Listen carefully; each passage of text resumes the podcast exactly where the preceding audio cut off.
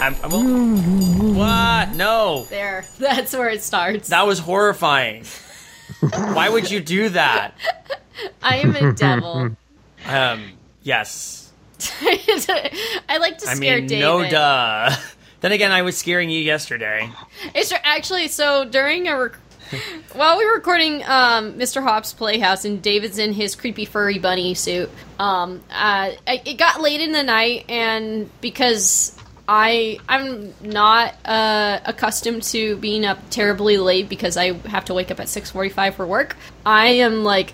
It, it's like one, and I'm about to fall asleep, and he comes over to me in his bunny costume while I'm about to fall asleep on the couch, and he's like, "Are you okay, honey?" And he's petting my hand and like being comforting in the fucking creepy bunny costume. and then there's Gwen, who's like looking and like, like this is so adorably creepy. That that bunny costume is terrifying. It really is. Yeah. Like Gwen did a great job making it look really scary. So Um, I used to when I was little. I used to have the a fear of costume characters. Like I would not go up to those guys at Disneyland. I was like, nope. So um, I'm fine now, but like there's times when you were like staring at me, and I'm like, oh boy, I can kind of feel that fear a little bit. Mm, It's not again. It. It, it's like it's like a I don't know how to explain it. It's like a nostalgic fear or like yeah, I'm not afraid Yeah. of them anymore, but at the same time there's like a mm, there's something be- deep and buried in there, and I get that. And I was aware that was in the back of my head when I realized that as I you know was coming over to check on you, and make sure you're okay, and be like, hey Kayla, if you're sleepy. That's it's okay, but you have to clear the set because you're sleeping on the couch that we're using in the next shot.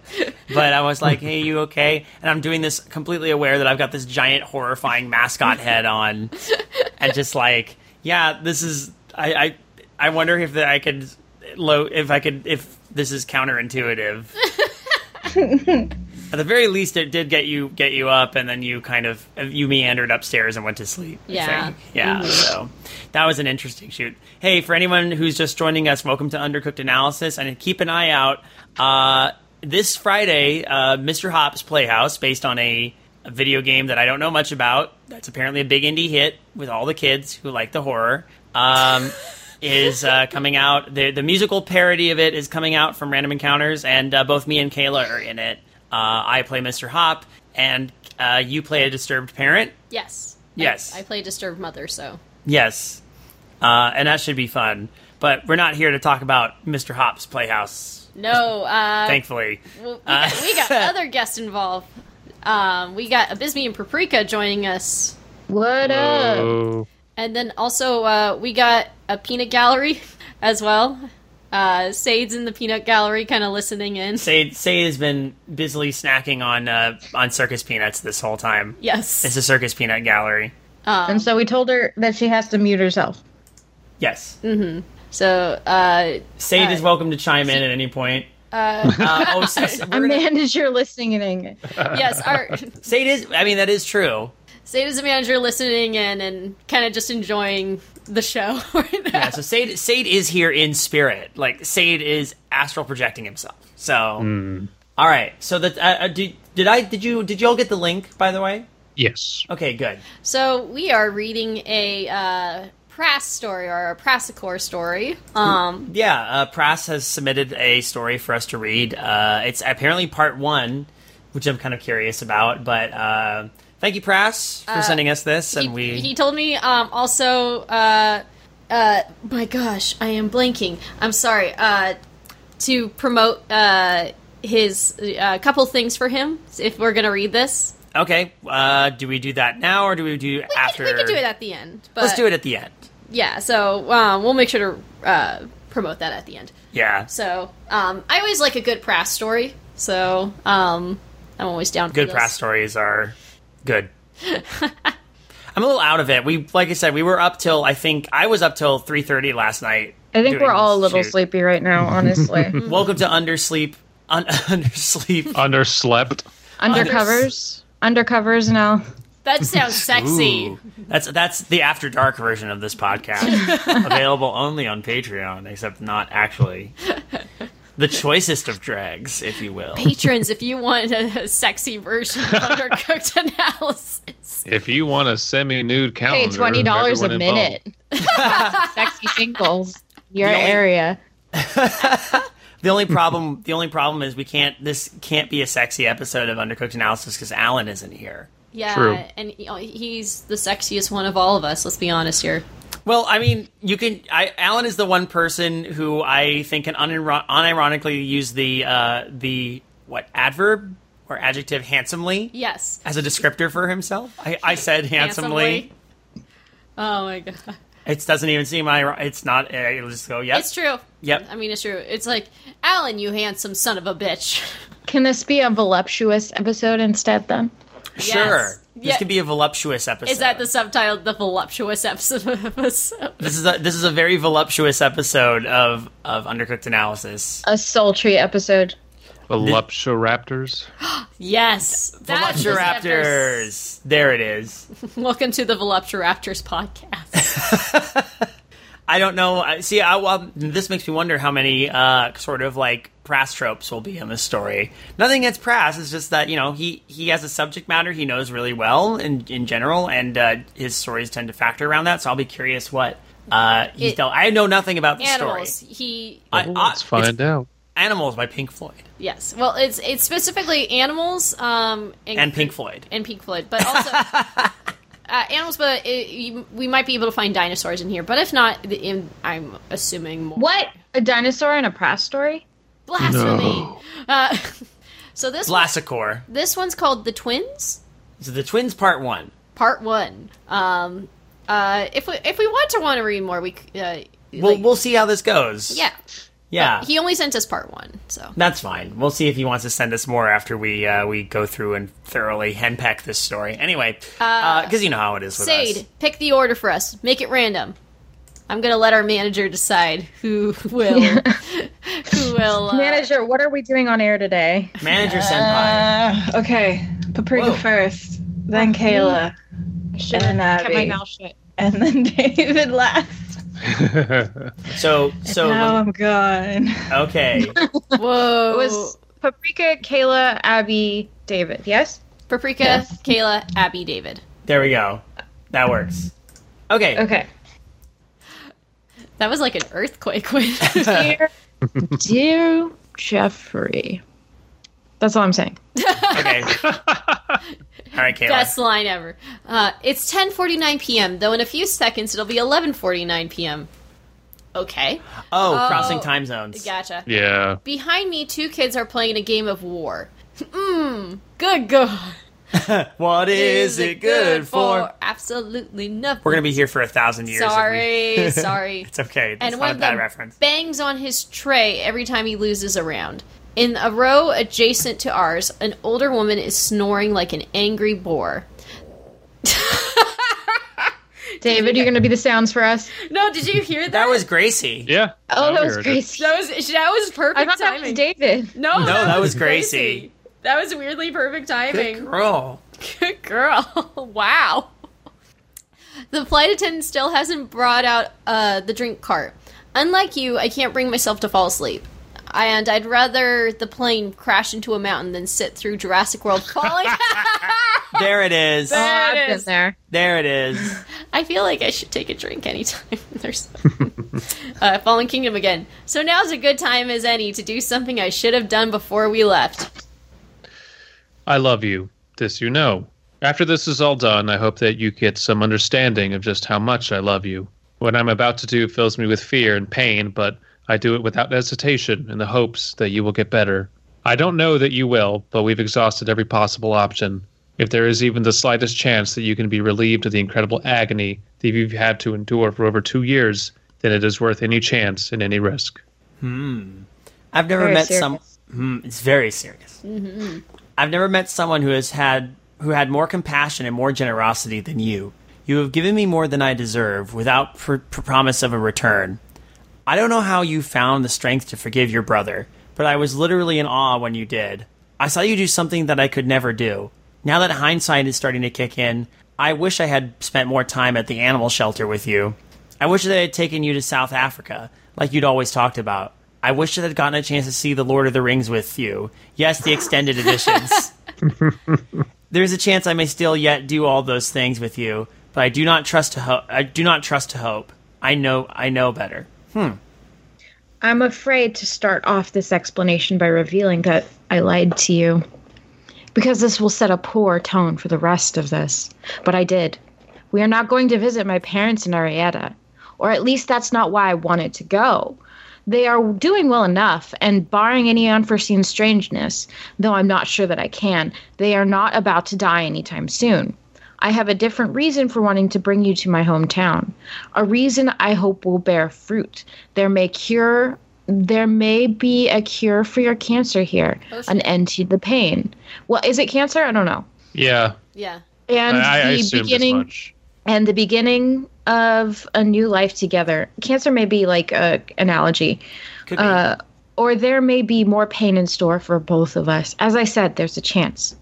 That's a chance I'm willing to take. So, I can't imagine that's an analogy. I think it probably just is literally cancer. To cure your cancer here, but we don't really know what you're talk what he's talking about. Yeah, though. the, the the tricky part. this is a um, little. Uh, uh, this is epistolary already since So- it's a letter. By the way, whenever um, this has been one thing that I've always been kind of bothered by whenever someone mentions cancer in a story. Um, and this is, I mean, not bothers me, but I feel people should know better. Uh, is the idea when people say, "I have cancer," and it's like, well, what kind? Usually, when people are dying of cancer, yeah, they the- say I have lymphoma or I have pancreatic cancer or something. Yeah. or yeah, or it's like I have, uh, um, yeah, just you usually know the specific one. You don't just say, "Well, I have cancer." Okay, Well- you got to be more specific. I feel like in real life, people are more specific than that. Sure, well, yeah. There's but there's this a lot is, of yeah. th- this is implying that there's no obvious treatment. Like breast cancer has a pretty high treatment rate these days. If this dude's flying over s- multiple time zones to probably get some exotic cure, we can infer that it's a cancer that is very advanced, or maybe it's somewhat novel, But even- and there isn't treatment. E- even then, like I like. uh, Okay, this is dark, but my grandpa died of a rare form of uh, tissue cancer. But we he still Mm-hmm. it, th- th- when we talked about it, it was like he, uh, of your tissue cancer or But this is also being written to Yeah. someone who is actually suffering from it, and it's maybe they've already True. had a chance to discuss this. They don't need to. If they're writing to that Mm-hmm. They don't- person, that person yeah. already knows what kind of cancer they have. Eh, so- good point. Okay. Yeah, Yeah, that's just that's Right my. now, this is this is a flowery emotional letter between two people. This isn't um the like yeah. This isn't a, a description of the I know sleep. cancer I got. Yeah, I have a certain type of cancer. I, I just think well because this entire story is is the length of one no sleep title. well there's so far. well, there was that part in God's Not Dead where the one girl's dying of cancer and she's like I have cancer. I'm like what kind? You're not saying what kind. You're just I have cancer. Okay. Eh. Even the doctor's like you have cancer. Look, I found out Yeah. that I have a cancer. Too many television, Television waves. waves. But anyway, Millimeter wave technology. Uh, is it my turn? uh, Or, uh, uh, yeah, it's your, it's you. Uh, I haven't told you much about the town of Arietta because there isn't much to tell you, and that's because there isn't much to the town itself. When you live in a city like Portland, hey, we were just talking about this. Choice drags. It sounds like a terrible place. I never want to go there. Somewhere Sade is just fuming in the background too. Like both of us, like, mm. you think? Of, So here's the plan. Here's the plan. Make Sade talk. Do everything you can. Portland Oh. sounds like a dirty city. how dare you? uh, you think of a small wait when you live in a city like Portland, you think of a small town as having about thirty-five thousand people. No, I don't think mm. like that. Actually, when I think small town, well, okay, It depends on where you're from. yeah, Okay, well, if but you're even from like Alabama, small town means something different. Well, Yeah. okay, but when I lived in Portland, like I, like my mom was from a small town, and it was of a thousand people. Like that's when I thought of as small. There's a lot of fucking small towns around Portland. You know what? I have a new definition for a small town. If you live somewhere and you're like um, grocery store, you have this special grocery store that's better. That's like going to Dave and Buster's, and it has all of the special things. You're in a small town. What? Yes. So you know what I'm talking reasonable about? No, Yeah. I don't. What the hell did you just say? So if you have one store in town and it's the only place that you can buy, I don't know, your favorite gummy bears or or um, that one cake, the only place in the entire place, this entire city that makes like actually good cake, then you're in a small town. Okay. what does it have to do with Dave and Buster's? It's like it's like where you go to get the stuff you want. So it's like an adventure. I, I get I get what you mean. David Buster's, where you go to get the stuff you want. Okay, so New tagline My God, 2020. shut up, David. I get what I, I get what perfect means. No, I do too. I just really like that idea that that would be a tagline for David Buster's. Where you get everything you need. you don't get what you want there. You don't get what you need there. You get what you want there. But when I was young, only about 300 people live in lived in Arietta. So I think it's safe to say that it's a really is a small town. Yeah, that's really small. That by is pretty whichever small. metric you use. Route 10 runs right through the center of town. Uh, but apart from that, it is dead set in the absolute middle of nowhere. Where you head north or south, east or west, you'll soon find yourself surrounded by a vast wilderness in the middle midst of the A- Adirondack. Adirondacks What are the Adirondacks. Okay, I don't. Mountain. It's a special type of fish. Where is this located? Where? Okay, where is? Uh, where are the Aridon- Adirondacks? Or is that it? No, It's somewhere ne- near Portland. is it? No, Uh, I, I, it says Add it's talking about iron dax. They're in New York. I didn't. Okay, I, that's what I was. We have the internet right at our fingertips, and yeah, Yeah. The Adirondacks are in New York. Okay, State. Okay. Not city, state, obviously. right. Oh boy. I know that I've mentioned to you that I've had problems with my parents. Their divorce was particularly stressful for me, especially given that I was only 12. 12 is an awkward time for many, and for me, it meant my first period, the death of my cat, Winston, and an increase in my parents fighting. It was only made worse by the fact that, after fighting, my mother turned her frustrations towards me. She'd shout at me for seemingly no reason, or else command me to do any number of pointless chores. By the time they announced their divorce, I was sick of it all. I hated them with as much disdain as my young heart could feel. Well, our What a um, cheerful story. I know, right? I I think I've read this. Really? Oh, I think yeah. C- continue. I think I've read this though. You know, um, this does reveal. Uh, this does okay. So we, we know we're we know our we know our um, narrator is writing to Jeffrey. Jeffrey. We now have a sense that our um, our protag is now, uh, or, or at least uh, was biologically is biologically female, or was biologically female. I guess we'll see where this goes. So I ran away from home. It was a very childish thing to do, and so very typical of a kid from the '90s. But I just couldn't think of any other way to get back at them, apart from seriously hurting myself, a point which I hadn't quite made it to. I've read this. He has sent this to me before because he was asking some writing ah. advice. So okay. Are we going to continue the story then? Yeah, yeah, yeah. We can continue it. We, well, let me. Kayla's Kayla's got secret. So just insider reveal the ending to us. It- it's then. three of us plus our manager haven't read it, so Yeah. Plus, it's uh, Look, you can just tell me that Rosebud is the sled, okay? Our manager still hasn't read it after this and video. if Just it- you know, if it saying. helps, True. It's been a while since I've read this. It's been a while. It's been a while. Like I didn't even remember it until it finally got to that one part because I was like, wait, I remember. this. Adirondacks. Well, no, no, I don't. No, no, no. Like the part where he was talking about, like, because I remember there was a point. Uh, Prass actually reached out to me. He's like, "Why would a twelve-year-old girl run away from home?" And because he's like, "I just want, I want a good reason." And I, Because she lives in the Adirondacks. Help! Send help! because her middle. mom. If you or a loved one are suffering from Adirondacks, you may be liable for compensation. Okay, so I have read this. It's been a while, but I, and even then, um, like it, like any story, it's like it's like, oh, I've read it once, but there might be Whatever, whatever, Whatever. Continue. So, it's not as if I was planning on actually making it very far from home, just enough to give them both a good fright. I contemplated whether or not to leave them a letter, but I decided against it. The town was so small that it wouldn't take them long to find me once they realized what I had done, and I wanted to make sure I had made a good distance. That was uh, the way they'd. That way they'd have a nice chunk of time to worry. If I was lucky, they might even take some responsibility for it, but I wasn't hopeful. So Has anyone here ever attempted to like mock run away from home to make a point to their parents? This, No. this is not a jokey question. This is a serious question. I did also because my parents were getting divorced, but I didn't have the balls to go to the next town. I just went down the street. I remember vaguely have getting the balls to to run away and then like immediately losing them when my dad came home from work. That was my the entire my entire plan was literally to go out and cross the street and just hang out by the bridge. I, I think I th- Uh. I've thought about it, but then like um I was like I didn't know really have a plan after like leaving home and being like oh no, you don't. Like yeah, Yeah. because Yeah. your, your worldview doesn't doesn't know what's beyond. and that and that was the idea. It's like oh where would I run away to? And, that, and that's what was always stopped me rather.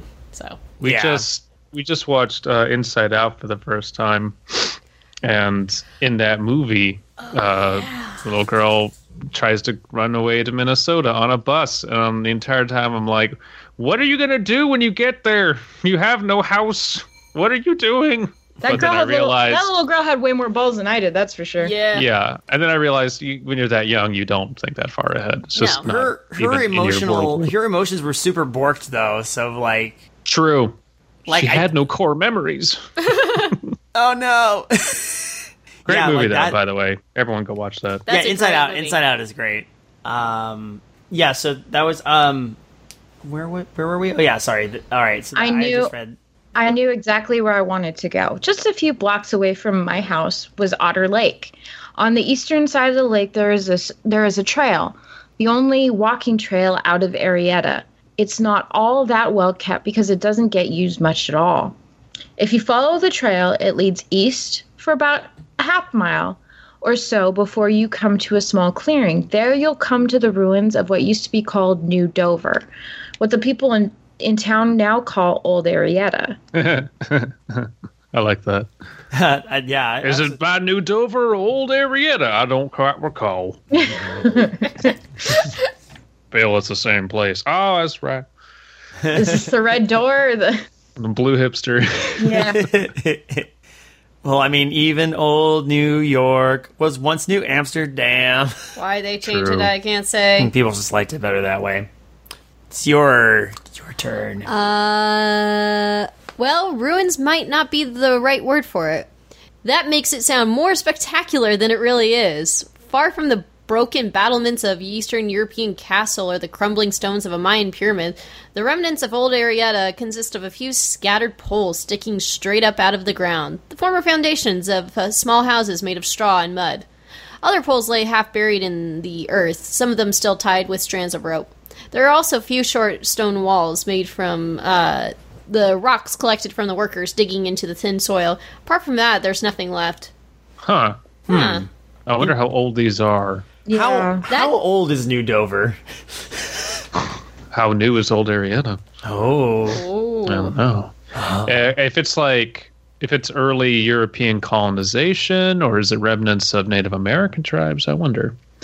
It's a curious little part of the town's history, one that we covered briefly in the third grade. Puritan rejects from New Hampshire settled the town in 1689, led by a, a man named Luke Henry. No one knows why they left their first settlement in New Hampshire, or else the reason's never been interesting enough to be worth mentioning. Either way, they planted their flag on the land, which was located at the very edge of a valley at the foot of the Adirondacks. Water collected in the valley and created a festering marshland overgrowth, over marshland overgrown with just about every kind of tree you can find in New England: beech, oak, ash, maple, fir, pine, you name it. and you I don't- did. I don't like the word festering because it implies that um, it's kind of nasty. But uh, do you think this is real, or do you think he made this up? It's hard. It's yeah. Uh, It's it, hard it to could tell. Be. And that's that's shows strong writing. I could totally believe this happening. same. Yeah, me too. It- it's so That's one thing. That's one thing. Uh, Prass is very good at. I found with his writing before is when it comes to like grounding a thing in in reality. I think he does a good job doing that. Same. Like getting that basis before something fantastical happens. it's likely a mixture of both. Like some of this is true and some of this is fabricated as far as names or something. Yeah, no, I, I dig that. Like having it be a small town in a um, in a real setting too helps a lot. Like for Yeah. couching it in in that. Uh, I wanted to go there because I was feeling rebellious. I wanted to do everything in my oh so limited power to strike at them the same way they struck at me every time they fought. People in Arietta don't go to the old village, and they most certainly don't go to the marsh within the valley. If you ask my third grade teacher, she'd tell you that because the that the reason the yeah, she'd tell you that the reason the people of old Arietta left was because of the small smell of the swamp, and because the townspeople feared disease. I suppose hmm. those, I suppose those things could be true on their own, but that's not why they left. I didn't learn the real reason until I was at a friend's house for her birthday. I was stay- staying the night along with five other girls, and her older sister des- uh, deemed to tell us the real reason why the original settlers left Old Arietta. Why the older folks in town, the principal of the high school, the butcher, the deacon at church, don't talk, don't like to talk about the part of the town's history, and why people don't take the trail that leads east from Otter Lake. I Ah. am getting Stephen King vibes, but I bet you that Prass is going to do it a lot better than Stephen King. Oh yeah. There's going to be a pet cemetery, but it's going to be better than Pet Yeah, Cemetery. it's, it's feeling like that. Yeah, awesome. But I have faith in Prass's abilities because he has written very, very good stories in the He past. sure, he sure I think has. are maybe too close to the author because I'm not I'm not picturing a woman. I keep going, oh oh, this is a story by a girl. It is still a little. Yeah. Oh yeah, that's right. Well, it's I a woman. no, once it was revealed, it hasn't left my mind. really? Okay. Yeah. It was a woman who's looking back at when she was twelve. So Yeah. Right, right. Well, no, I get that. I'm just saying I, I I'm not getting that, and I think it's because I know that Pross wrote this, and not because of the story. That's all I'm saying. yeah, good point. But is I- the is Yeah. the voice different enough yet that you can differentiate it? That's the thing. If you were to divorce that idea, would you would you still find the uh, I don't know. That's I don't know. That is a tricky Anyway. thing. I, and that, I mean that's always a tough thing when you know who the writer is. right? Well, maybe we can see what happens as we go further. See if we You- can kind okay. It was the sleepwalking. A few days after the town was built, men began to get out of bed and walk in their sleep. They'd be caught by their wives or by a light sleeping neighbor before they could get very far. why, are, Ben? Why are you out of bed? Why are you w- out? Oh, sleepwalking. uh, uh, they'd be caught by their wives or by a light sleeping neighbor before they could get very far. But all of them were heading out in the same direction, toward the valley and the marsh. When the men were woken, each one said that they were they saw the same thing. They all saw the twins. Dun dun dun. Ooh, there's the title. There's the Bum, bum. title. The twins, so they said, were a pair of beautiful women who lived deep in the bog in the very Oh yeah, bog women. That's what. Well, you know, mud baths are supposed to be good for your skin, right? Mm-hmm. Them boggy beauties. Yep. The foggy beauty. I love this. Not when I'm drinking. bog, In the very center of the valley by an ancient oak tree, both of the twins had the fairest skin they'd ever seen and drapes of hair as red as autumn leaves, which covered their faces and reached past their waists. They wore no clothes and sang with sweet voices that hummed and rang like glasses of water played by a human finger. Okay, Cool. that's cool. That's a cool That's a cool detail. The twins sang to the men while they slept, calling them by name and compelling them to enter the marsh in the dead of night. Now I'm just thinking about O Brother, Where Art Thou. Oh, wow. Yeah, I haven't thought about that in a while, but dang. Got that one scene with the sirens. Yeah. That, Love that thing's also drip, dripping with kind of the lo- local color, too. Oh, know? Yeah.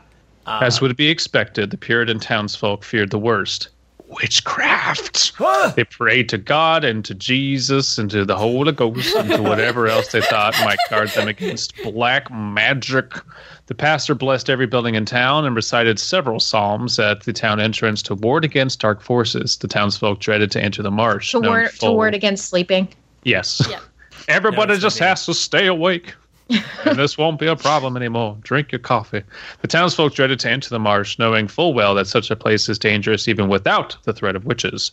So they put their faith in God to protect them. Oh, fools. All hmm. God the- can't help you now. this is bog country. This is bog.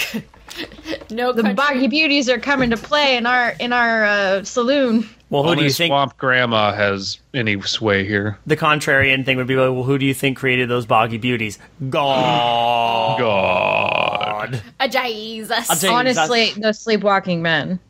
Aw. They they Why were you sleepwalking out in the middle of the night? Uh, two witches, they're naked, and yeah. two naked witches. Yeah, yeah, human fingers, man. Yeah. You ever hear you ever hear the sound a glass of water makes when it's played by a human finger? Bo, what are you talking about? What the hell is glass? All of their faith was answered with nightmares to all in town. Every man, woman, and child suffered the same terrible dream that night. The twins came to them, but not as a pair of beautiful women. Instead, the twins rampaged through their dreams of the town as a two-headed black mare, each head with a mane of smoke. The head of the left Nightmare. w- Awesome. Oh, that's so cool. The head of the left was missing its left eye, and the condition and the condition was re- revert. no, and the no. right eye blazed with furious red light like a ruby held aloft at sunset. On the right head, the condition was reversed. They no longer sang in sweet tones. They shouted and shrieked at uh, the sleeping townspeople with voices like knives cutting glass. Okay. So now I have questions for press uh, because, like, is this recorded somewhere? Is this recorded in individual journals, or did one town, like, a scribe person write all this down as everybody's supposed memory? Like, Doesn't matter or is this- the teacher told him. Yeah. Oh, This is just Okay. or or the the person at the sleepover I think did that too. Yeah. Like this is this is all very like this is all very like now s- come come here I'm gonna tell you a story you know that kind of thing. But it's but it's like isn't it like a little girl? But it sounds it's a sl- it was a twelve year old or some slumber party. It was oh, a- is that what it said in the story? Yeah. originally? Yeah, th- this is our our our narrator learned about this while she was oh, at a all slumber right. party. All right, Okay. I got you. I got you. And that they were like, oh, you want to know the real reason no one goes out there? Because the twins, the legend of the twins. Yeah. Spooky, scary. Uh, that explains why there there's so many references. This does sound like how someone would tell it dramatically. You know what I mean? Mm-hmm. Yeah, yeah. Yeah. Yeah, It does have a campfire story sound to it. I like it. I mean, the two headed the two headed nightmare horse is pretty rad. Mm-hmm. A nightmare. Literal nightmare. nightmare. The literal mm-hmm. nightmare in all her ninefold. Those that woke could hear sounds coming from the marsh, the anguished calls of many woodland beasts, the howling of wolves, the snarling of catamounts, the roaring of bears, and the tortured cries of creatures which no person could name. This, again, this is Press's skill. This could be based off of a real um, campfire myth, urban legend from the early uh, colonial days, like Rip Van Winkle era stuff. It just has the same beats and the fantastic imagery. It's really cool. Like, I like really the witch like or it. something. Yeah, man. Yeah, getting some Really good. getting some Irving vibes. You know what I mean? Yeah. Yeah. Um, The townsfolk knew then that there was nothing they could do against the power of the twins. So they left. They took what they could, left behind what they couldn't, and set off westward, away from the unholy bog and the witches that dwelt within its festering heart. The town, uh, with the town of New Dover abandoned to the mercy of the swamp, Luke Henry and his followers settled in Newtown, which would become Arietta. Look, I know we just got here, but the bog's haunted. So Well- that or we get need to stop drinking this bog water. it's making us Honestly- God all done told sleepwalk. me to You leave know- this bog behind. I don't feel like this would be like a story though that would be like glazed over be and people in like the 90s or whatever be like hush hush about. This would be something that people would be like, "Dude, have you heard about this weird fucking history we have? That's why we don't live in that bog area anymore." Not that it's Well, it could be that thing that they explain away with like Well, you know, like you know how they yeah. like now nowadays they they think that the the Salem witch trials and a lot of the the witch craze in that Massachusetts area was caused by by ergot. yeah. Like, um, it could be some. I suspect It's a it's a so ergot's like a mushroom. Is it's it? it's a it's a fungus or a spore. It grows in rye bread, or in in it can it grows among rye, and because rye bread was such a prominent part of like a New England like Puritan New England diet, they think that some people started suffering hallucinations because of consumption of ergot. It's also one of my favorite League of Legends champions. Well, this, this bog also sounds like a terrible place to like for like for similar reasons because it, the water is probably poisoned. Who knows what's growing there? Yeah, I This was going to argue it could be don't drink the water, and Yeah, this is all it could just- hallucinations. This is all just probably this could be a later cautionary tale told to people to keep them away from the bog so that they don't transmit diseases. yeah. Yeah. Right. I, I believe it more like if like the do- like a teacher told them or a mother told them. I don't understand why teachers and mothers would be hush hush about that. Why she would hear? I mean, she could hear from like a uh, from the from a sleepover, but I don't understand why. more like more like you Because know. the women are prettier than them. I, I, well, I feel like well, I feel like teachers and, and other authority figures in the '90s would have been more like, "Eh, "That's just a story. Concentrate on you know things." yeah, th- I- Child. but I feel like that's something like if there's that sort of legend, like look at um, there's other famous legend stories out there, like uh, my goodness, uh, what's because this one also sort of reminds me of um, why am I blinking? Uh Describe it. uh, town suddenly disappears. Roanoke? Yes.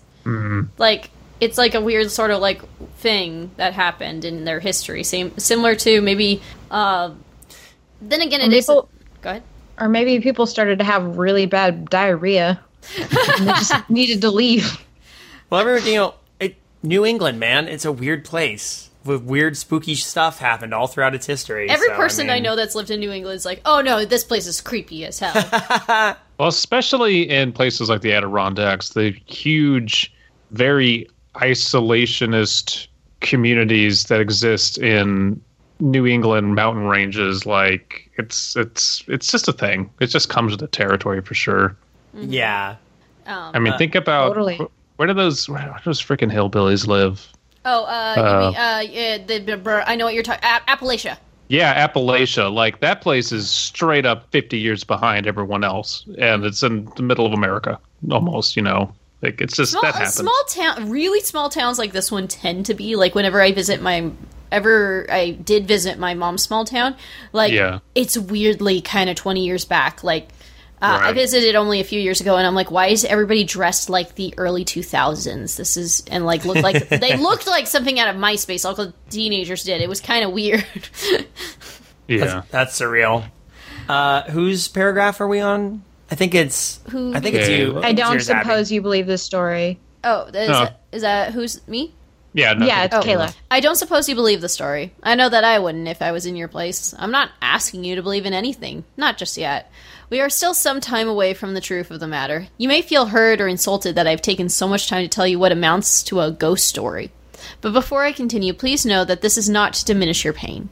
What I'm saying and what I'm a, what I am to do will sound insane to you, no doubt. All I can tell you is what happened to me, what I Push saw. you in bog water. Yeah, drink the bog water Be cleansed by the bog.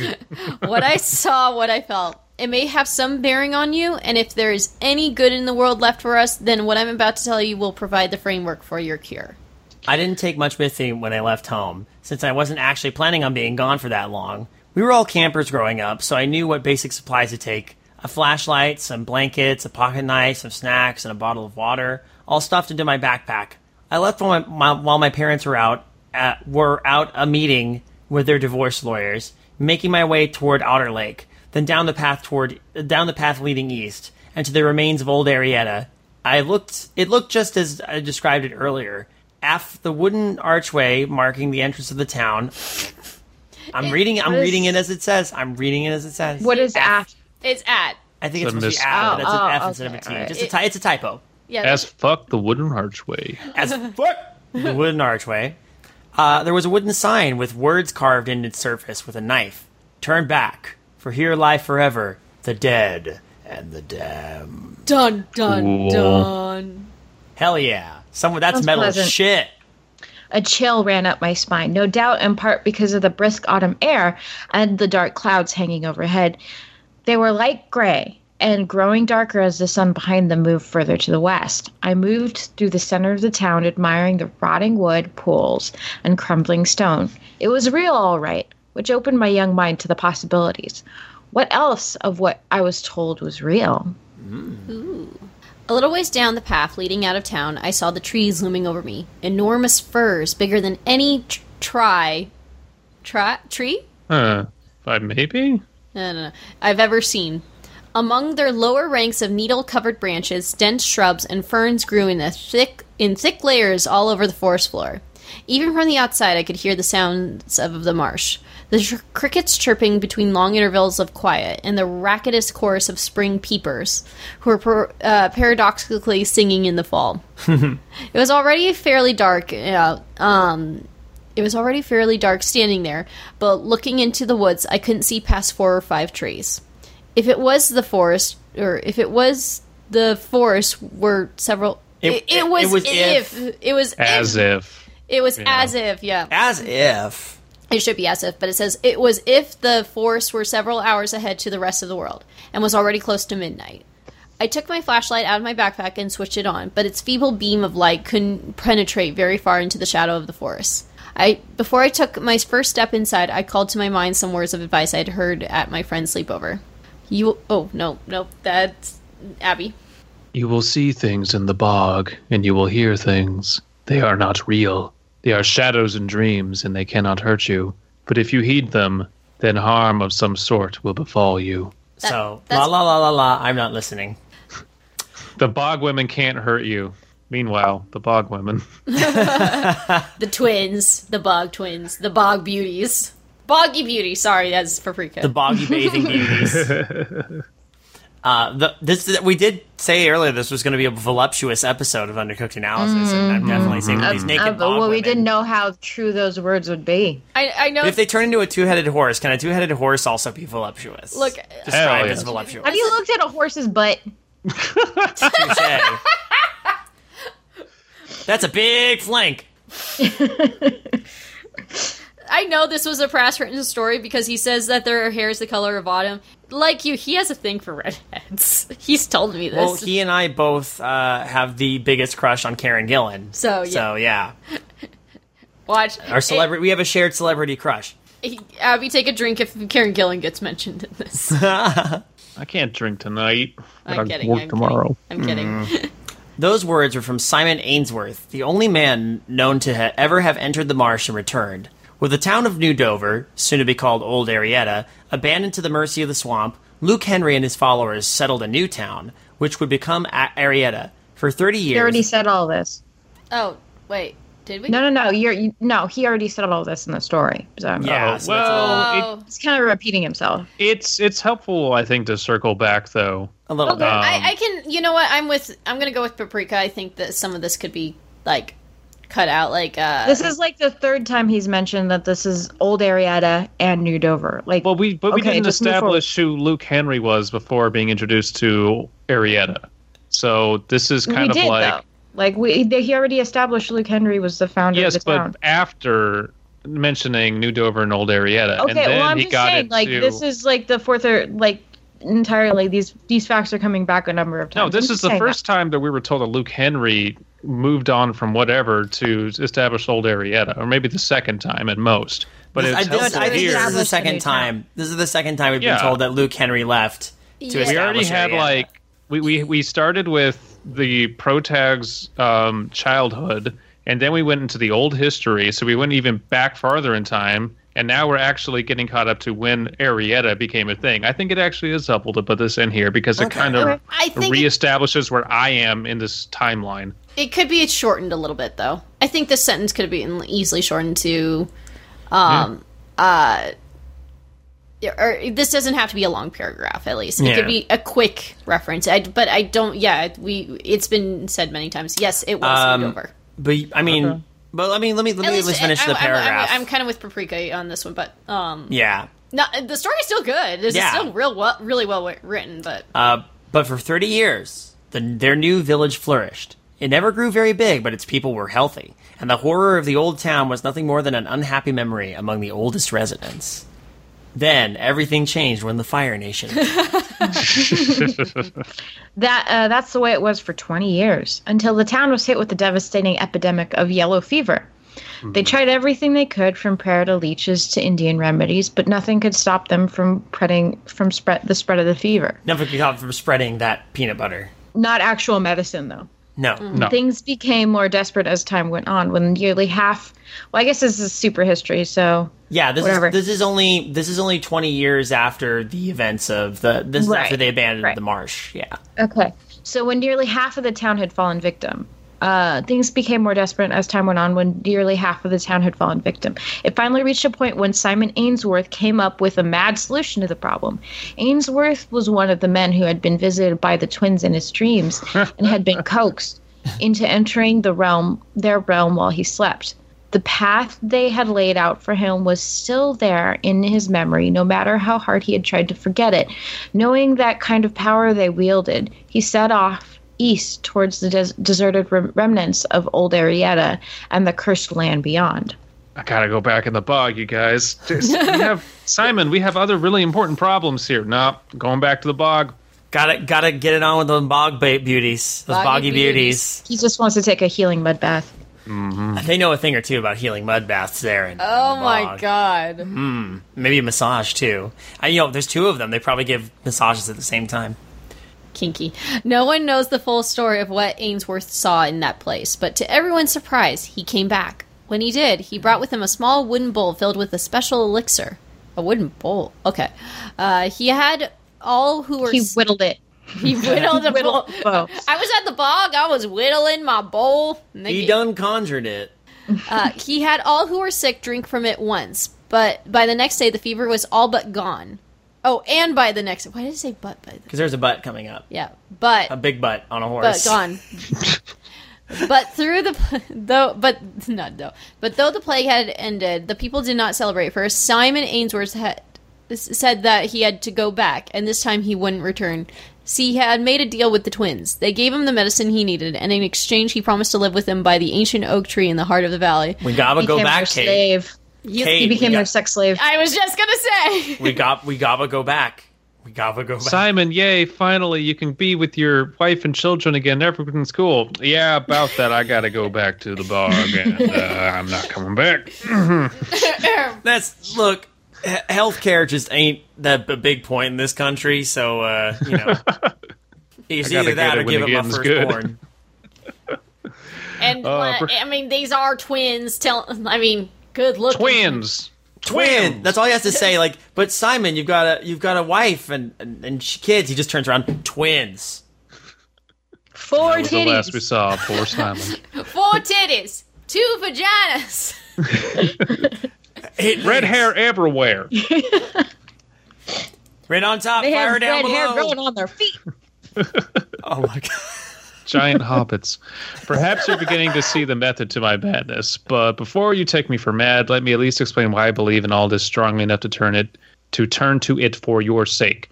I didn't feel any immediate difference when I stepped across the threshold of shadow and officially entered the threshold of shadow and officially entered the realm of the twins. I guess I half expected the twins to jump out from behind a tree, naked and all. The idea actually made me laugh and how ridiculous it was, but that would be the last time I laughed while in those trees. Naked surprise. Wait, they aren't dead. Naked surprise. I had been so absorbed in the mystique of the marsh that I had put my parents out of my mind. But for the first several minutes following the path down into the valley, that sense of titillation, Katie, Titillation. Hey. began to wear off. Uh, This is a twelve-year-old girl. This is a 12 year old. Well, the, the idea of being, of wandering into a mystical landscape where magical twins that turn into two headed horses live. This is an adult recalling things about being a 12 year old. and she uses the word titillation. This is a, an adult using Like the word an adult? titillation to describe how she felt when she was 12. Sure. But titillation, anyway, began to wear off. And I wondered, I wondered if they had gotten home yet. Was it just then? It was it just then dawning on them that they'd driven away their only daughter, and that she was now wandering the wilderness all alone at nightfall? It gave me a kind of bitter joy to think of them panicking at my disappearance. I tried to imagine how mortified they might be if they realized where I had gone. I snapped out of it. I snapped out of my thoughts and back to where I was when I stepped down into a te- tepid pool of frigid water. Mm. Ugh. I aimed my flashlight downwards to get her Tepid better. or frigid? Because those are both temperatures. Yeah, wait. Mm. I think he was trying Sorry, to say Stagnant? Are you thinking stagnant? maybe he wants it sh- like shallow. Maybe shallow might be. Could be. I aimed my flashlight towards to get a better look at the spot where I had put my foot. The surface was coated in a film of green algae, and when I pulled my foot out of the water, my sneaker was covered in brown sludge. The shock was so great that my teeth began to chatter. Waving my flashlight around, I tried to see if there was another, drier way forward, but to no avail. I hadn't simply stepped into a standalone puddle. This was the marsh. Oh no. I really, really hope you didn't get that. What there weren't leeches in there. I took another step, and my other foot met the icy waters of the swamp, going up past my ankles. Why? Why would you? Poor Kay. Okay. Oh. When I took a third step, I saw something leap away from my foot and into the muddy water. I didn't get a good look at it, but based on the size, the creature in question had to be a bullfrog. I thought it was strange. Usually the frogs had all gone to sleep for the winter by this point, and I'd have thought it were it true here given how cold the water was. But then I remembered more words from Simon Ainsworth. Okay, why is she going into the bog? Yeah, why the hell is Yeah. she, she And- just said the water was tepid and frigid, but frigid, and pulled And- her and- foot out, and then And it's stuck fall. another foot in. It- well, i- another thing too is she's just doing it to run away. There's no reason to continue on to the marsh. It, Right. Maybe that's we're meant to pick up on that, but we'll have to read to find out, I guess. Yeah, let's see. But yeah, I think. Uh, also, why would she be wearing sneakers if she knew she was going into a marsh? Well, I'm sure she'd wear shoes going camping. Yeah, but That's true. but wouldn't it be like if she knew she was going into the marsh, like this was her plan all along? Did she want to get far enough out that that, was her her parents wouldn't think to look for her there? So the, the phrase was I snapped out of my thoughts and back where I was when I stepped down into a pool of tepid a tepid pool of frigid water. So she I think uh, she stumped she kind of wandered into the marsh. Yeah, I think that makes that makes And I know that, that says there's no way to go forward, but why does she need to go forward? Isn't it just to scare her parents? I mean, I there why like Why she- go further? Why go further? Unless she's now oh, at it this says point. I hadn't simply ste- okay, I hadn't stepped into a puddle. Okay, this was the marsh. And so she steps forward into the marsh. Okay. I, So by accident. Okay. That Okay. Makes sense. Well, yeah, but as to why she's still walking into the marsh. Eh, that might be just dumb. aimlessly like thinking and walking. Yeah. yeah, but that could have been, been exp- this could be explained. Sure. It was that thing. Sure. It's that thing her where feet like cold. Her feet are cold. Her sneakers are now wet and covered in mud, and the shock was so great that her teeth teeth began to shatter. Yeah. I, I think by that point, you, you there needs to be a better reason why she would start. unless she's like actually kind of turned around at that point i think that it could be made clearer because like um you ever there okay so uh, this reminds me of an incident i remember hearing about historically about uh like an early um polar like north pole polar re- research station where um they uh someone had you know they, they had a bunker and one of the guides was there by himself for a long period and they have a guide rope because it's like dark and, and blizzardy a lot you know so the, the, I remember very distinctly the line. I was thinking of something or another, and when I put my hand down, I couldn't find the guide rope. It was pitch dark, and I didn't know how far maybe I'd wandered. And then, like you know, eventually they they used a strategy tactic to find the rope again, or find the base using a snow mound as like a guide for as far as they could see. And then, uh, but the thing that always sticks with me is like to think I I could have died out there in the snow, and all because I was daydreaming. that that could be made a little more clear Yeah, I'm just saying like the idea that it's not it's not that it's not that unusual for someone to have lost their sense of where they are just because they're they're in their own head thinking about stuff. but the, So to be seen suddenly like, and then next thing I knew, I was like ankle deep in this bog, and I realized I had wandered too far. But that's not what they said. They No. said No, I I'm took saying, another I'm saying, step. but I'm saying that's one way this could be made. Yeah. it could be made a Oh, little bit more believable. Yeah, yeah. That's my argument. yeah, that, and then they're like, I try to look around, I and it got too dark. I got, Well- but that can be. Well, let's let's like keep had reading. she wore waterproof boots and then found out that the water was starting to puddle and look down. Yeah, or we still got five pages to go, so let's keep reading. yeah, Yeah, let's, keep, okay. let's just let's just keep reading. yeah, like it's again still a good story. I just think this part um could be made explained a little more clearer, like why she would continue. Yeah. Maybe maybe that'll actually happen too. I'm just saying. Yeah. Anyway, uh who read the last The paragraph? twins. I took another step, but icy waters. Uh, Oh, yeah. The twins. Uh oh, uh from The- uh, the- uh, and the- the one in italics. The, the twins see and hear all that goes on in the marsh. The frogs and toads are their eyes and ears.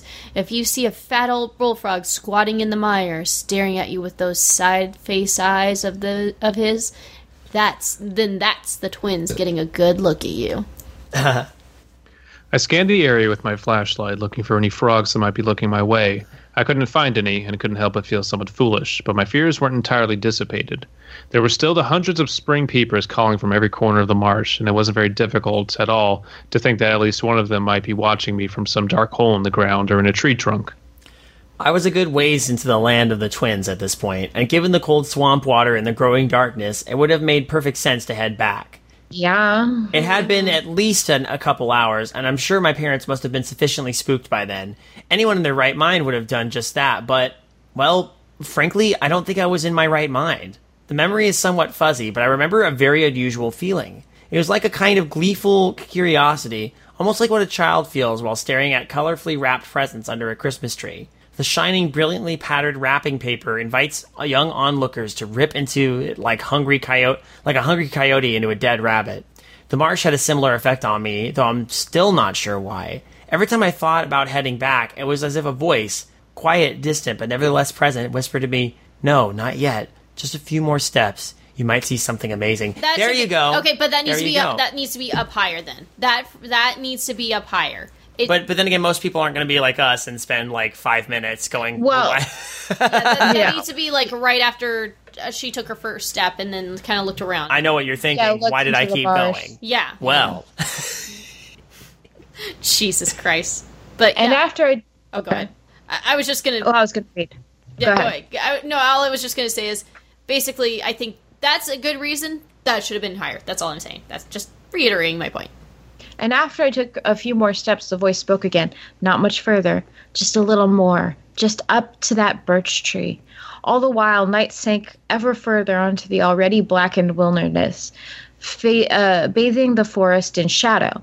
My flashlight, which had seemed puny and hapless when I'd first turned it on, now looked positively pathetic, like its use- useless attempts to penetrate the dark was an insult to the march to the marsh, and I felt the dark closing in. Another huge bullfrog leaped from a small rock sitting in the water as I stepped beside it. I was startled and let go of my flashlight's handle. It fell clumsily into a puddle, its insides uh, filling with dirty water. It flickered a few times and then went out entirely.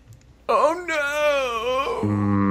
Not my flashlight. Not the flashlight. That's when I felt the shift from an eerie sense of unease to full fledged terror. I could see nothing at first and stood still in the mud as I waited for my eyes to adjust. It was a surprisingly quick process, as if everything around me took on a pale blue tint. Beneath the layers of crisscrossing branches, there was neither starlight nor moonlight. I looked beyond me and saw nothing but more marshland with no recognizable path back to where I'd come from. Only then did I realize the full extent of the situation which I had so stupidly created for myself. I was lost, alone, in the dark, in the middle of the wild. I want to know what mm-hmm. happens. Yeah, me too. I know. This is actually okay. It does get me interested. I'm like, I really want to know what's going to happen. I really am interested to know. You got us baited, Mister Prass. I heard something, something that made me hold So my much breath. baiting in this bog. At first, I thought it was a loon with a taunting, mournful cry like something between a howl and a whine, but it kept rising up from somewhere far beyond the trees and turned inexplicably into a horrendous, otherworldly, maniacal chortle. It was like the strangeness of something profoundly inhuman attempting to mimic something as fundamentally human as laughter. Ooh. I can't know for sure, but it felt like there was more than one, and they called to each other from desperate corners of the mar- of the marsh. Those terrible cackles ring from the from miles to the north, then the south. Uh, should be then the south, I think. And then they came from the west, but they were no longer miles away. Now it sounded like they were hiding behind a nearby grove of trees, not 200 feet from me. I spun around and caught my foot on something sticking out of the mire. I fell face first into a pile of something rank like a compost heap. When I pulled my dirt face out of it, my dirty face, oops, Dirt face. dirt face, pulled my dirty face out of it, I heard the sound again, even closer this time, just to the left. And then I clapped my hands over my ears as it screeched just inches away from my face. I gritted my teeth and shut my eyes, waiting for it to end. Ooh. When I no longer. stalked. Oh yeah. When I no longer heard the muffled sound seeping between my fingers, I slowly released my ears and opened my eyes. Those sounds were so loud and so horrible that the monotonous background of peepers and crickets sounded like silence in comparison. There was nothing there but the marsh and me. until I heard another sound, a very different sound. From just behind the trees in front of me, I heard something like the rush of a great wind exploding upwards into the sky, and the flapping of uncountable, uh, uncountable numbers of wings. It was as if a hundred million birds had all taken off instantly, and not that it is an exaggerated number. And no, that is not an exaggerated number. That is precisely how many it felt like. I coveted I covered my head as if uh, the unseen swarm was about to swoop over me at any second, but it never did. It just kept rising upward through the trees until it was gone. Mm-hmm. Then it was truly. s- Then it truly was silent. Even the frogs and the insects had ceased their calls. I don't know if I had ever experienced such a powerful silence before, or ever since. Even the indefinable ring that you can find in your ears when sitting still in a noiseless room was gone. Oh my god. Despite how awful the sounds sound, I had heard. Uh, despiteful. D- wow. Despite how awf- awful the sounds I had heard were, this was all. My god, my mouth is not doing well. Oh, there's, he uses tongue twisty language. Yeah. Despite how awful the sounds I had heard were, this was somehow worse. As if the entire universe was now holding its breath in anticipation of something unthinkably terrifying. Jesus Christ, Raz! Cool. Damn. Okay, I know I re- basically like fumbled over those words, but damn, those that's mm. Are we sure that um, Prass doesn't have a Lovecraft in his background? Like, Seriously. real yeah. connection. Maybe. And just like that, there it was, the absolute worst possible sound that could have echoed throughout through those trees. I was not expecting it at any point up until then, but when I did hear it, my heart filled with dread that was colder than the water. My hands and feet were half submerged within the thick, oozing mud as I attempted to pull them out and get to my feet. I floundered miserably like a panicked salamander. All the while, the sound grew louder. Unlike the others, it didn't come from all around. It was coming from directly in front of me and moving along a steady course that was bringing it closer and closer with each passing second. It was the furious, relentless pounding of hooves against the waterlogged earth. It's the nightmares. Ah. Oh shit! Oh, shit. Oh, that's good. That's good. I like that. I like that. That's actually the everything is is you know surprisingly just because it's all there's no visuals. It's all based on sound and like other senses. It does have a profound, a, a pretty good sense of building dread and mounting tension going Yeah. on here, and I really The dig that. language paints a picture. It does. Yes. when I was finally able to get myself on my hands and knees, still figgy, fig, uh, still figure, figure, uh, still, Still figgy pudding. still figgy. is there so much figgy pudding in this bog?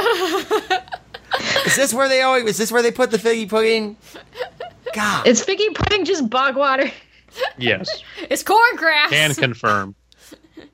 It's Boggy Beauty's figgy pudding. that sounds very unappealing. It does. Still fighting against the mud, crawling up my extremities. Yuck. I looked out in front of me. My chest was heaving up and down, each frantic breath exhaling a petrified cloud of hot mist. Through a pair of diverging trees about 50 feet ahead, there was a pitch. There was a patch of pure black, untouched by the ble- blue hue of the rest of the surrounding marsh. The galloping hooves were coming from there. As I kneeled, totally frozen in place, I stared at that black spot. I had never seen darkness like that before, as it was a shade too dark for human eyes to register. But it didn't stay that way for too much longer. As the hooves grew even louder, something began to appear through the blackness. Wait, wait, wait, wait, wait. When, as I finally was able to get my. Oh, okay. Never mind. I was wondering when she was kneeling. I'm like, where did she? Yeah, so am I. yeah, she, no, she because when I was finally able to get myself on my hands and knees, still wait, still. Oh, she fell? Yeah, she she, 'cause she fell into that um, compost heap or whatever. Yeah, Uh, she she was- tripped on something sticking out of the mire. That was the Okay. line. Oh, okay, gotcha. Yeah, that's right. Um, okay. As the hooves grew even louder, something began to appear through the blackness. Two small specks of pale red light, which grew brighter and more vivid as they came even closer. Fuck! Hark! Hark! Okay, I knew there was no chance I'd be able to escape what was coming. Even if I wasn't half submerged in quicksand, I'd never be able to outrun it, to outrun them. Like the defenseless child that I was, I flung myself backwards into the mud, tucking my face against my chest and covering my head with my arms. I sobbed through the sound. Uh, I sobbed, though the sound was drowned out by the charging creature approaching, and hot tears wound their way down my cheeks. There was no time for regret. I was wholly consumed by the fact that this was the end. I was going to die. I heard an obscene scream that cut my ears like broken glass, and felt the displacement of air as something large leaped over me. Isn't it leapt? It could be leaped. It's yeah, I think either it's way. either. Okay. Leapt is more like the old the old way you do it. Okay. I could even somehow feel the shadow of the thing pass over my face. Then the shifting air swirled around me and rose up into the ceiling of winding limbs and branches. Wind rushed through the dried leaves, still clinging to their diminishing hosts. The desiccated flesh of the leaves stretched or scratched against each other, creating a prominent rustling, which rang through the forest. In the throes of terrified imagination, I could swear I heard the leaves whispering underneath the dry rustle. No, not yet. Not ready. Ready Player One. This In one's terms- too young. She's not. She hasn't re- reached sexual maturity. she must come She back. cannot be a bog woman. Her hair isn't even past her shoulders. In terms hair of seconds and minutes, that can be arranged. In terms of seconds and minutes, I don't know how long it took for me to uncurl from my fetal position and realize that I was alone again, and that the vociferous peepers and crickets had returned. I looked around me and saw no sign of the creature I knew had been coming. Indeed, there was no sign that any of the strange things I had seen, heard, or felt had happened. The grip of the mud against my legs slacked, and I was able to scramble pitifully to my feet, my clothes soaked with brown water and caked in clumps of dripping sludge. I saw something out of the corner of my eye which caused me to yelp like a frightened dog and leap nearly five feet in the air. This something in question was my flashlight, which flickered to life and shone on a patch of ground behind me. In the beam of pale white light, I saw a trail of my footprints leading backwards away from where I stood. I was so filled with relief, I didn't care that they were most definitely not there the last time I looked. I backtracked through the marsh as quickly as I could and made it to the path that led through the woods and out of the valley. Exeunt flashback, sort of. Yeah. Nice. Uh, in a sort of mindless stupor, I wandered through Old Arietta and back down to the trail to Otter Lake. My legs carried me half consciously toward home, as if there was any other place I could go to. Before I made it, a pair of brilliant white headlights filled my field of vision. I shielded my face against a sudden flood of bright light, as my eyes were still accustomed to the night. When I could finally see again, I realized that my mom had seized my hand and was pulling me toward the car, all the while berating me for just about every reason she could find. It never occurred to them that I had tried to run away. N- I no doubt, in part because they found me out on my found me on my way home. They had no idea why I had gone, and in that moment, I couldn't remember myself. I was just content to be away from that place. Aw, you didn't even get to. You didn't even. Your runaway attempt didn't even succeed. Bummer. No. Ooh. I want to hear her like have hot chocolate after that or Aw. something. Deserves it. Aw. Yeah, really right? So, there you have it. That's the whole story of what happened to me. I know it's not much to ask that you believe me, especially given that I've already admitted to lying to you about one matter. I can't make you believe. All I can do is tell you what happened to me. The rest is up to you. But if you can at least give me this much credit, that even if I'm wrong, I'm not disingenuous. These things happened. Whether or not they work or a pair of evil witches uh, whether or not they are the work of a pair of evil witches, I saw things and heard things and felt things I've never been able to explain otherwise. If you can give me that much, then here is your hope. I'm So- gonna sell you on this. Uh, this uh, hoodoo voodoo. Well, I don't honestly. If I were whoever, assuming this is his can her cancer um, husband, uh, I'm not sure. Words? friend her, her friend with cancer her friend with nondescript cancer um, i don't think i would be very convinced i mean something happened to you that scared the crap out of you when you were a kid out in the middle of nowhere and now you think you're going to give me a bowl of soup out of uh, wood and everything's going to be okay Well, this is also, as stated previously, done out of desperation. They feel like Yeah. they have no other recourse, so they're literally reaching as far back to their childhood and alleged supernatural stuff happening. And it's not like so, I it's mean, not like hey, if this if this what I experienced seemed so real to me, then maybe the other story about the cure, the cure uh, from the bog, could work Mm-hmm. too. right So that's just like illustrating like I may not know if the cure exists, but I believe all this other stuff happened to me, therefore can make that connection. yeah. Uh, yeah i get that you're supposed to do that i'm just i as that person would not be convinced that's all i'm saying Yeah, Okay. same. Three others have tried to enter the marsh and seek the aid of the twins over the last few hundred years. None of them have returned. I don't know why they granted Simon Ainsworth's request. Maybe it was maybe it's because it was unselfish. One of the others that went to the twins was a man who was spur- who had been spurned by a, the woman he wanted to marry. He was hoping the twins would bewitch her. The other man wanted to buy back his property after it had been seized by the bank. No one knows the reasons of the third man, but I don't think it's a stretch to believe that he also had the selfish, selfish intent. It's a selfish to want the property that was seized by your bank. All right. If Uh, if you don't pay maybe no, that's yeah, true. well, I just I want mean, it well, back. like, what if you lost your job? and Yeah. you can't pay, and the bank takes There- your house? there's circumstances they're there. Yeah. they're so- boggy they're boggy bog women witches. They uh they don't they don't deal with capitalism. They only care about matters of health and life and love. I lost my house in a foreclosure. What's a foreclosure? well, you see, when you have a deed of trust and you need to get it ratified by Selfish the intent.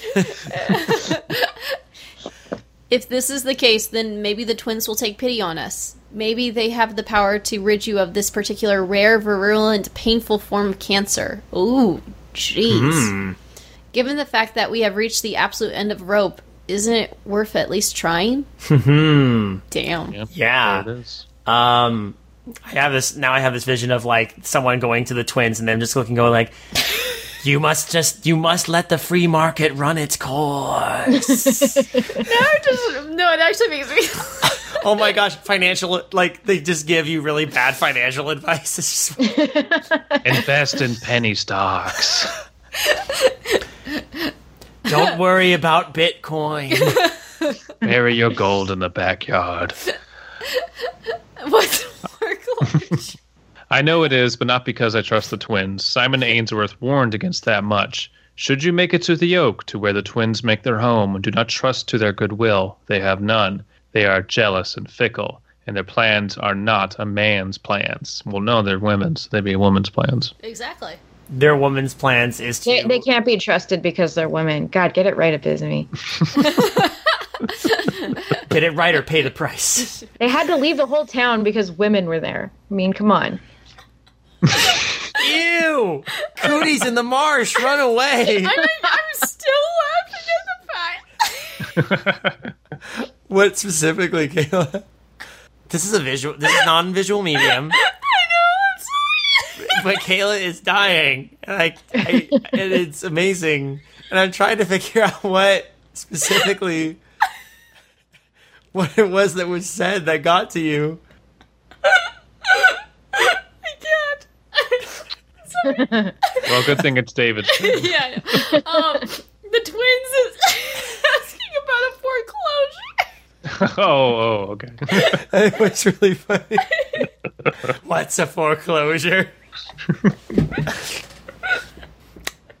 Ah, Okay, I'm take stop. no, it's okay. Take a David has breather. his own reason. That's really good. Oh Take a breather. It's good. Or or keep laughing. It's okay. You're allowed. I have my own reasons for believing that the twins will cure you. Over the la- I'm sorry. your laughter's infectious. I'm sorry. It's great. No, it's good.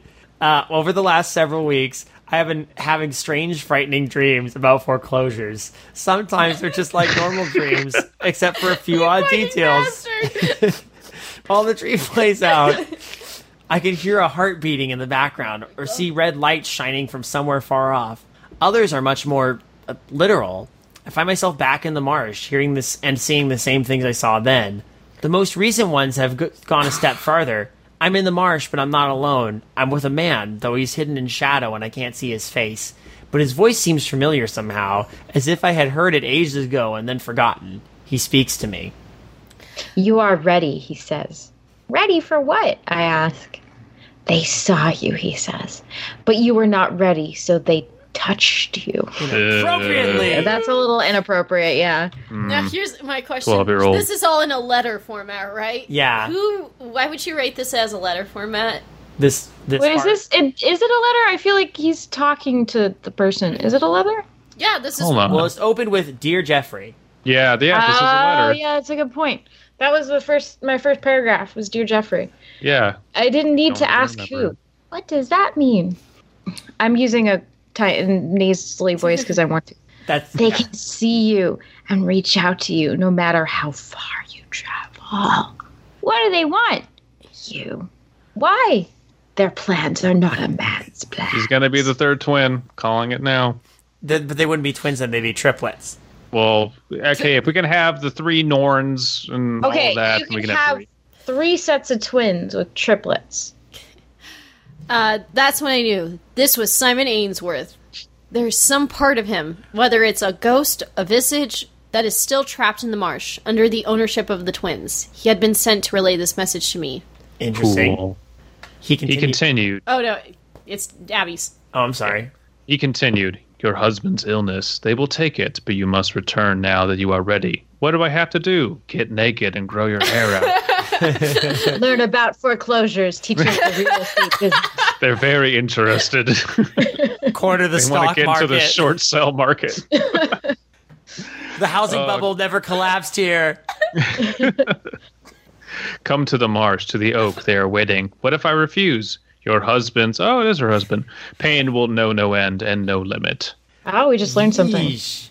We're holding your husband hostage, effectively, both with uh, b- uh both because of the cancer and because Oh, of. God. and the- Oh, so they're not thinking the bog witches are gonna cure him. It's a tra- It's they're holding him hostage. No, no, Yeah. no, no, no. Well, the, the cure will come, but no. there's no other way to right, but if you refuse, then the pain your your husband's pain will know no end. They're holding him hostage.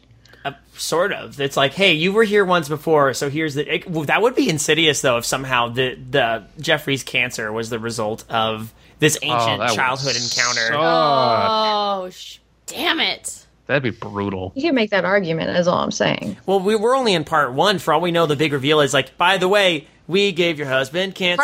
Part one. Oh, that's true. This is part one. Yeah, we're gonna have to Oh, do an. We'll do, damn. the four of us got to do another episode. Five of us, if uh, is is if Oh. Sade is still here lurking. in the Yeah. shadows. Yes. Do it. Oh, oh. Sade's typing meow. Meow. Who put a cat in this story? Sade in the shadows. Sade put a Sade put a cat in this. I remember story. I did that a while ago because I couldn't really join in, but I wanted to listen in. So I, was I remember this. Yeah, you were there in spirit as well, so it's all good. So I, I mean, I, I have some thoughts, but I'll wait. We were we were pra- we only got like I think like Two paragraphs. two paragraphs Paragraphs, left. Every night he comes to me. I ask him the same questions, and he gives the same answers. There is no doubt in my mind what is to happen next. As I type these words, we are on our way to Arietta. We'll check in with your mo- with my mother, and then I must go. I have no reason to think that I will return. Not if Ainsworth is my guide. I can only expect that my fate. Wait, if Ainsworth is any guide. And not Ainsworth is any guide. Sorry. I can only expect that my fate will be something like his, and that is not a comforting thought. Just thinking about it makes me feel like I swallowed a po- pound of manure filled with maggots and worms. But I can't stand to see you in pain anymore. I will trade my freedom for yours, if not gladly, then resolutely. Every moment I see you fighting, uh, every see, every moment I see you fighting the torture, it's like feeling my own strength wither away. As far as I can tell, there is only two paths left for us. One leads only to more suffering for both of us, and both its uh, both its course and its destination are certain. But there is another path, a darker one. I will assuredly never return from it, but it may lead to your salvation. Either way, there is no happy ending for me, but you have a chance, however slim. I'm willing to take it, and once you find this note, then I can only pray that you'll forgive me for all this. Yes, this 10 page dossier that I'm giving you. If you're reading this, it means I'm gone. I've met whatever the fate the twins have in store for me. Hopefully, this means your cancel, cancer will soon be gone. If I dared presume it has gone, it was gone already. Goodbye, Jeffrey. My love for you is too great to be beaten back by the fear of the unknown and the undreamed. And if you simply concluded that I am completely and utterly insane, I can't begrudge you that. But at least you know that for whatever delusions I may suffer, my love for you is stronger than them. I want you to be happy and to live the life you've always wanted. Share it with whomever you, makes you happiest. Forever yours, Cecilia Brown. This is fucking good. I, I dig this. Where's the second one? Um, Not written yet. The Where's the second one? The second one hasn't come to us yet. we don't have the second one. Hey, Prass. Boo. Prass, I know you're listening, you son of a bitch. Get on that shit right now. Although uh, I will say, um, I think you, I think this story could benefit from some parts being, you know, maybe maybe uh, trimmed down and tucked in a little bit. Yeah. But otherwise, I think that the the, the story, the language, like it's solid, and I really I actually like Descriptive. descriptive. I like it. I like it quite a bit. I also uh, like a lot of it is like we don't know if Arietta is real or if, if these legends are real, but he makes it sound like they're real. I don't think the legends mm-hmm. are, but I definitely got it. But that's the the power of the suspension of disbelief. I could believe Arietta is real. yeah. Oh yeah. and to make it even more interesting, this whole thing could be just from her mental state. Like we don't know if like Sure. If she actually saw a spooky ghost horse in the bog, Exactly. So, She could be an unreliable narrator. We have no idea. that's true. like, there, and that's the good part about this story too. I, and I like. But that. it doesn't. Yeah, it doesn't matter because it's written so interestingly, and so there's so much great imagery that who cares? It's You know- just just very well done. Yeah. Um, the there one- almost doesn't have to be a part two because it's kind of like this is left with that ambiguous kind of ending. True. You know what I mean? yeah. True. I'm not just sure how a part two would be done. But this is labeled the twins part one, and so therefore I'm like, so Prass has the intention to write a second part. It would be weird to call it the twins and not have two parts. I can see. Oh, Oh, yeah. my one- my one What? My one thing is I don't like the idea. Like she's writing a letter. You wouldn't write like I said. They he said the converse, the, like the, the specifically the conversation bits. Y- You could just say he has come to yeah. me. He has told me this. I've had dreams where I've Nah, met the Simon second bit. I wouldn't expect the next bit to be a letter. Well, we have no idea Well, why would you assume it'd be a letter? no. I'm because not. the first one is. So I- I'm not saying this second one's a letter. I'm just saying the conversation do, shouldn't be in that letter. I think it, he, The, she- the parts where it's it's two characters having a conversation is kind of awkward to write it when you think of someone writing a letter. Yeah. I, I agree. I agree with you there. But I mean, like that's not about the. that- That's only that's that's a mild criticism of the first part or Yeah. critique of the first part. But I I'm feel not- like yeah. the second part could easily be. Well, who knows? I don't want to say. I don't want to even project any idea of what I, a second part would be for this one. I, I'll leave that to uh, to Prass because uh, it seems like he's got a good handle on this this uh, ghost story, this Yes. legend, this uh, this um, sort of desperate. I'm going to have to rely on some weird real estate advice from these uh, twins, and also cure can- that I can also cure cancer. So It's it's like it's like someone going to in- investigate Sleepy Hollow.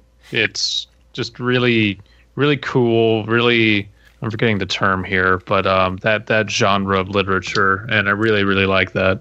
it's the like a story is like um, a a genesis of a whole world. This whole town found so, like because he's not just introducing the twins; he's introducing this uh, the the Morm the the Mormon like guy, uh, the t- the town starter, and then he's got the Simon Ainsworth guy. And those are two different people, right? yeah. It, it Like, feels very Stephen introducing- King.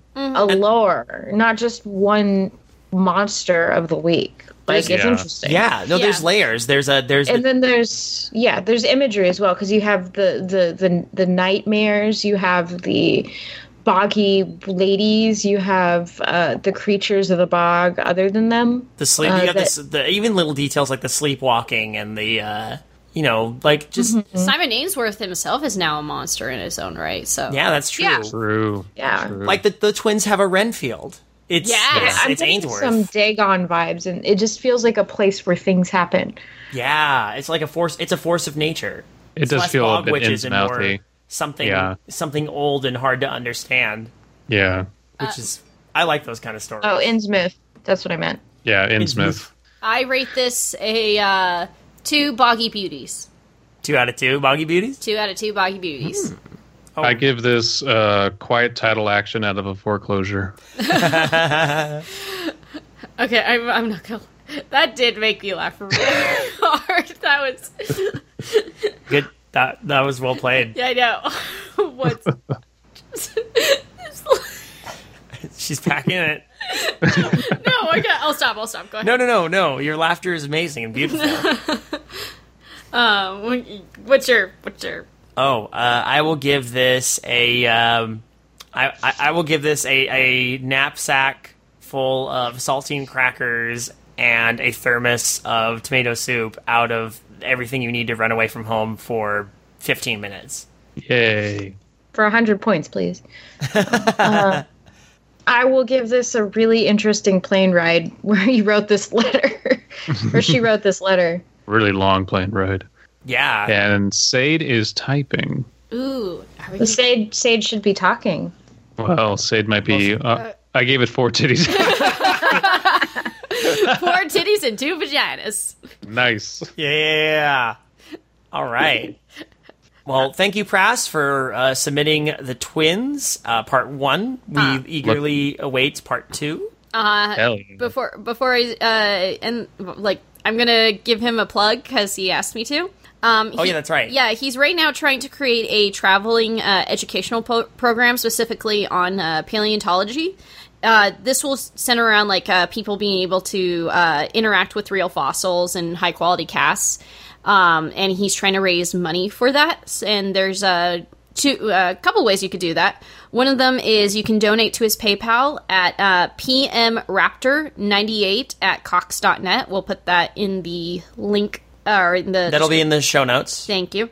Uh, he also has uh, two self-published books. Um, uh, they're um, I don't I, I want to say they're for children, but uh, they like Yes. yeah Or for children at heart. Yeah. uh, they're really it's really fascinating. It's about dinosaurs. It's called uh, his first one is Dinosaurs A through Z Classic Dinosaurs uh, Volume One. Um, and you can get that on Amazon by uh, it's under his name Patrick Murphy, and uh, his second one is uh, also under his name Patrick Murphy, which is uh, Dinosaurs A through Z Dinosaur Oddities Volume Two. And he wrote and did the artwork himself for those. So Super cool. Patrick is a talented bastard. So yes, he is. Uh, and uh, well, hey, uh, yeah, definitely go check those things out. And hey, if you want to uh, submit your own stories to uh, Undercooked Analysis to be anal- to be uh, you know torn to shreds or grossly Analyzed. complimented, you can submit them. You can share them with us at midnightmarinara at gmail.com. That is our email address, and we will read them generally in the order they come in. However, uh, please keep in mind that patri- uh, patrons get first uh, priority when it comes to the stories. We've already had a few submissions, and we got a teeny bit of a backlog going on, which is nice. I want to thank everybody for their submissions so far. Uh, please feel free to send more. We were happy to read them and, and discuss them on the show. And uh, check out some of the other amazing podcasts here. Oh, uh, special request from our manager. Uh, we want more. We want stories in Zach Baggins' POV. if you guys want to, say, if you oh, there's a challenge. I don't think we'll make it a uh, story writing contest, but if you're up for the challenge, write a story in Zach Baggins' point of view. Uh, speaking of writing challenges, Alan's uh, Alan's uh, writing challenge has that wrapped up at the end of uh, December. Uh, we will be looking at the results of that fairly soon as well. That was an extra challenging one for a lot of people, but we did get a few submissions, so uh, we're going to be analyzing those and giving our uh, our final assessment. Hopefully, fairly soon when we can you know when we can get together and do a proper a proper read and, and evaluation. Uh, we'll have more writing challenges in the future, of course. Uh, but hey. If you want to be first in line for a lot of these stories, like I mentioned before, there's the Patreon. We have extras, including the choice dregs. And hey, if you just like the podcasts that we do, besides Undercooked Analysis, you can check out the other ones here on the Creative Horror Network. You've got podcasts like Darkly Lit and Trick or Track. Um, you can check out the backlogs of The Witching Hour. Midnight Marinara is uh, there as well. We, you can have access to that, to the archives there. And, uh, you know, hopefully more shows coming in 2020 if all goes well. We have a few uh, plans for some things. I don't want to say too much yet, but uh, we want the network to continue to grow and be a robust. I like the word robust. A robust place for uh, for con- for horror and spooky content in podcasts. That said, I want to thank y'all for uh, joining me for this one, as usual. Abysme, Paprika, you guys are awesome. Uh, Thank you. Always have fun on here. I'm glad. And Sade, thank you for being here and listening in and offering your occasional As a spooky spirit. The spooky spirit. Meow. he says. Thank you. And uh, I guess until next time, uh, don't go to the bog. The bog will come to you with an Or eviction. do. I mean, it works for some people, apparently. Yeah, it, it apparently cures cancer. Good evening, intrepid listeners. This is the Pasta Shade, the host of Midnight Marinara, and this podcast is part of CreativeHorror.com, a network of podcasts and creators working together to build a constructive community of horror fans. For more content like this, visit us at CreativeHorror.com.